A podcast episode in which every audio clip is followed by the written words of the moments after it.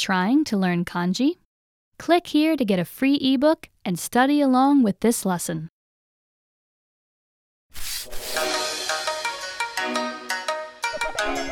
Hi! Welcome to the Japanese Kanji video series. My name is Alicia, and I'm joined by... Hi everyone, I'm Risa. In this series, we will teach you the best method for learning Japanese kanji and teach you some of the most useful kanji characters along the way. That's right, and we're here to help guide you on your journey. In this first episode, you'll learn exactly what kanji is and why you need it, the best method of learning kanji, and about the building blocks that make up a kanji character. Okay, Risa, let's get right into it. First, let's explain what kanji is exactly. It's quite simple actually. Kanji is the use of Chinese characters in Japanese writing. So, Japanese actually uses Chinese characters in part of its writing. That's because Japanese writing actually originated from China, right? Right. A long time ago, Japan only used Chinese characters. Today, we use three different scripts together to write Japanese. Those three scripts are hiragana, katakana, and kanji. So, for comparison, English only uses one script, the English alphabet, but Japanese uses three different ones. Kanji is the interpretation of Chinese characters into Japanese, and hiragana and katakana are scripts created after by Japanese people. You can kind of think of the latter two as the Japanese alphabet.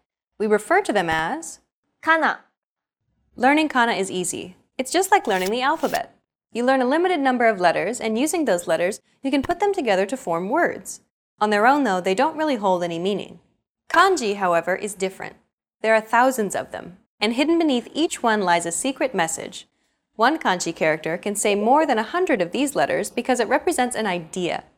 A wealth of meaning can be uncovered from this single character. The concept and meaning, however, will only reveal itself if you know where to look. And this is the true power of kanji.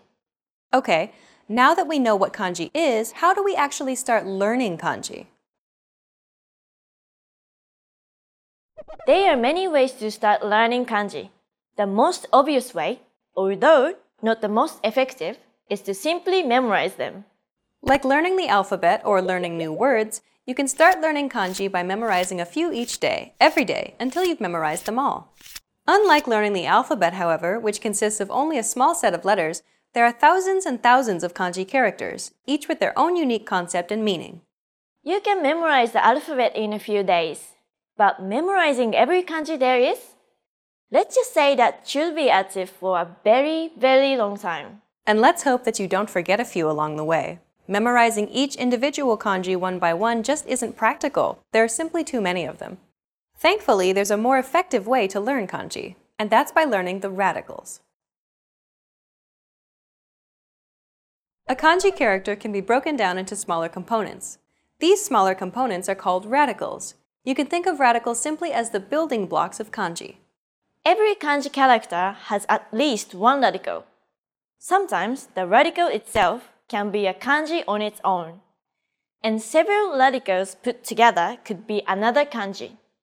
By learning radicals, the building blocks of kanji, you can understand the general meaning of kanji characters you've yet to learn.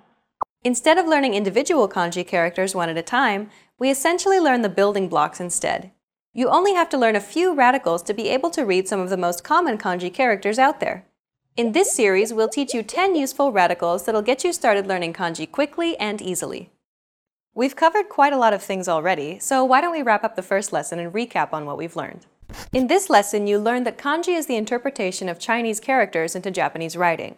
Kanji are characters that represent an idea, and therefore contain a wealth of meaning. And the quickest and most effective way to learn kanji is by watching this series at JapanesePod101.com, where we teach the building blocks of kanji, radicals. In the next lesson, we'll teach you one of the most common, useful, and basic radicals used in kanji, the person radical. See you in the next lesson. Bye! Bye!